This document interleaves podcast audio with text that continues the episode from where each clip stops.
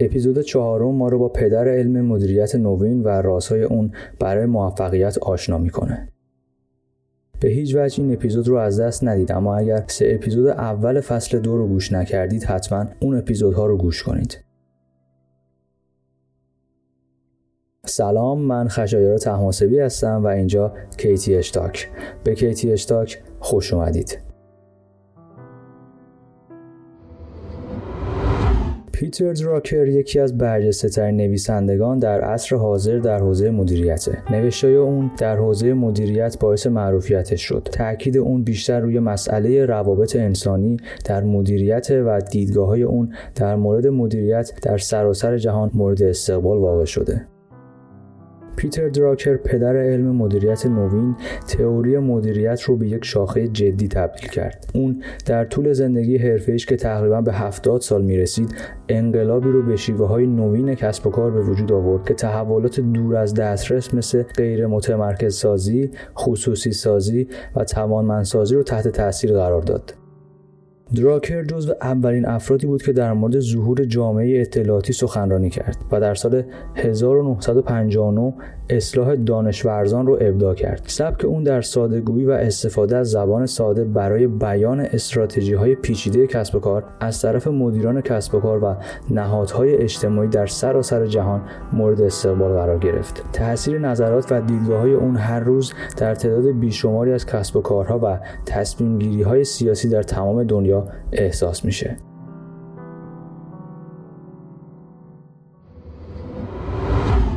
اما بیاین با هم ده راز موفقیت از نظر پیتر دراکر رو بررسی کنیم.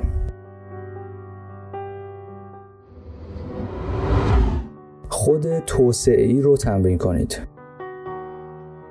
خود توسعه موضوع اصلی تمام نوشته و آموزه های دراکره. اون می نویسه مهم اینه که دانشورز وقتی به سن میانسالی رسید از خودش یک انسان بسازه و پرورش بده. نه یک حسابدار مالیاتی یا یک مهندس هیدرولیک. در مورد زندگیتون فکر کنید. هم به زمان حال و هم به جایی که قرار هست در آینده برید. فقط به کارتون فکر نکنید.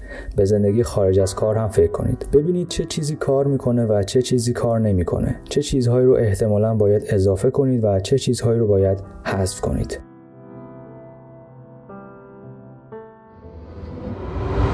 اگر کارآفرین هستید مراقب کارمنداتون باشید. مراقب افرادی که برای شما کار می‌کنن باشید. چرا که هر کسب و کار فارغ از نوع فعالیتش در نهایت به کسب و کار مردم ختم میشه. شغل دوم یا شغل موازی داشته باشید.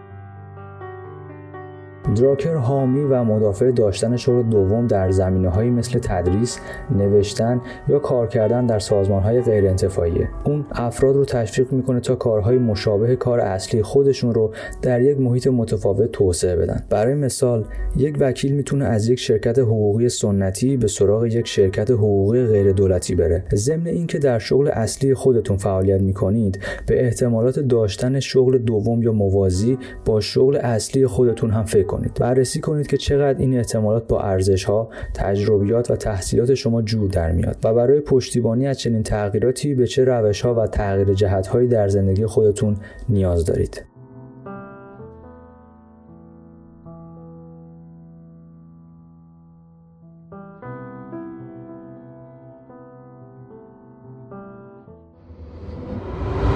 خودتون رو درگیر کار با تیمتون کنید. وقتی می‌خواید تیمی رو برای خودتون تشکیل بدید بهترین استعدادها رو انتخاب کنید. افراد با استعداد از ضروریات هر سازمان موفقیه. دست به کار شید و اعضای جدید تیم رو انتخاب کنید.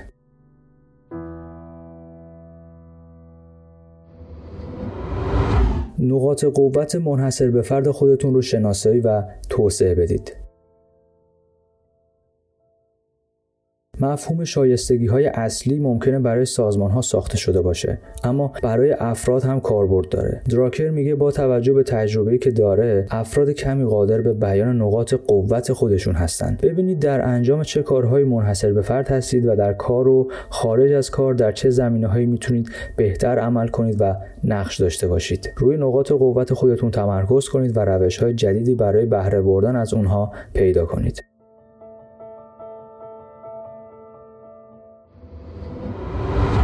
سخاوت خودتون رو به کار بگیرید. به باور دراکر لازمه هر زندگی نشون دادن حس سخاوت و بخششه. به اشتراک گذاشتن زمان و استعدادهاتون در زمینه هایی مثل فعالیت های داوطلبانه کارآفرینی اجتماعی و راهنمایی کردن فرصت هایی رو برای کمک کردن به دیگران فراهم می‌کنه. این کارها مزایای شخصی هم داره. از گسترش دایره دوستان و همکاران تا عمیقتر شدن تجربه زندگی. به هر چیزی که در خارج از محل کارتون رخ میده فکر کنید. بعد به راههایی فکر کنید که می‌تونید سخاوت خودتون رو در اونها به نمایش بذارید.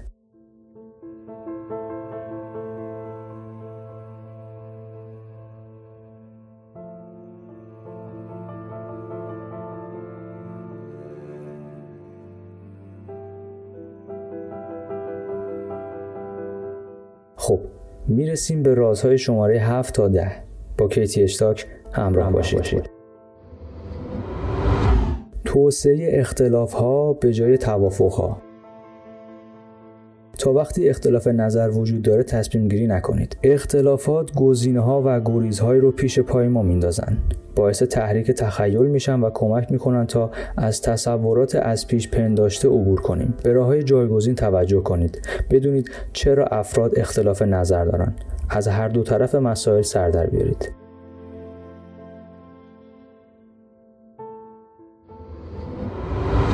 بدونید زمان شما رو به کجا می‌بره.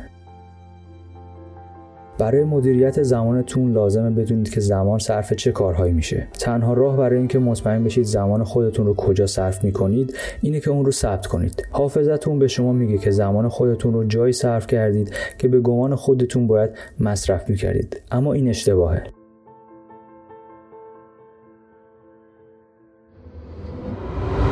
آموزش و یادگیری. از دید دراکر آموزش و پرورش یک نقش کلیدی در یک جامعه قوی و کاربردی ایفا می‌کنه. اون باور داره که دانش آموزان باید یادگیری رو از زمان تحصیلات رسمی خودشون شروع کنن و اون رو در طول زندگی ادامه بدن. دراکر میگه این به خودشون بستگی داره تا یادگیری مستمر رو جزئی از روزمرگی خودشون بکنن. اولویت ها و همچنین بهترین راه های یادگیری رو مد نظر قرار بدید. ممکنه بخواید چیزی رو آموزش بدید. همونطور که دراکر اشاره می‌کنه هیچ کس به اندازه کسی که مجبور مطلبی رو آموزش بده اون رو یاد نمی‌گیره. بهترین راه برای پیش بینی آینده ساختن اونه. پس نفس عمیق بکشید از هر کجا که هستید شروع کنید و به سوی زندگی کامل پیش برید. هر بار یک قدم.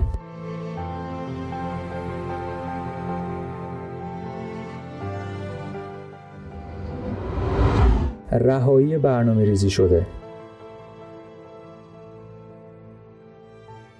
برای یک پایان برنامه ریزی کنید. مدت زمان تعهد خودتون رو مشخص کنید و حد و مرزهایی رو برای اون تعیین کنید. اگر زمان کافی برای تمام کردن اون ندارید اصلا اون رو انجام ندید. یک مکانیزم بازبینی آماده کنید. اون وقت می‌تونید برای ادامه تغییر مسیر یا توقف تصمیم گیری کنید. وقتی کاری رو متوقف می‌کنید فرصت کافی برای کارهای دیگه پیدا می‌کنید.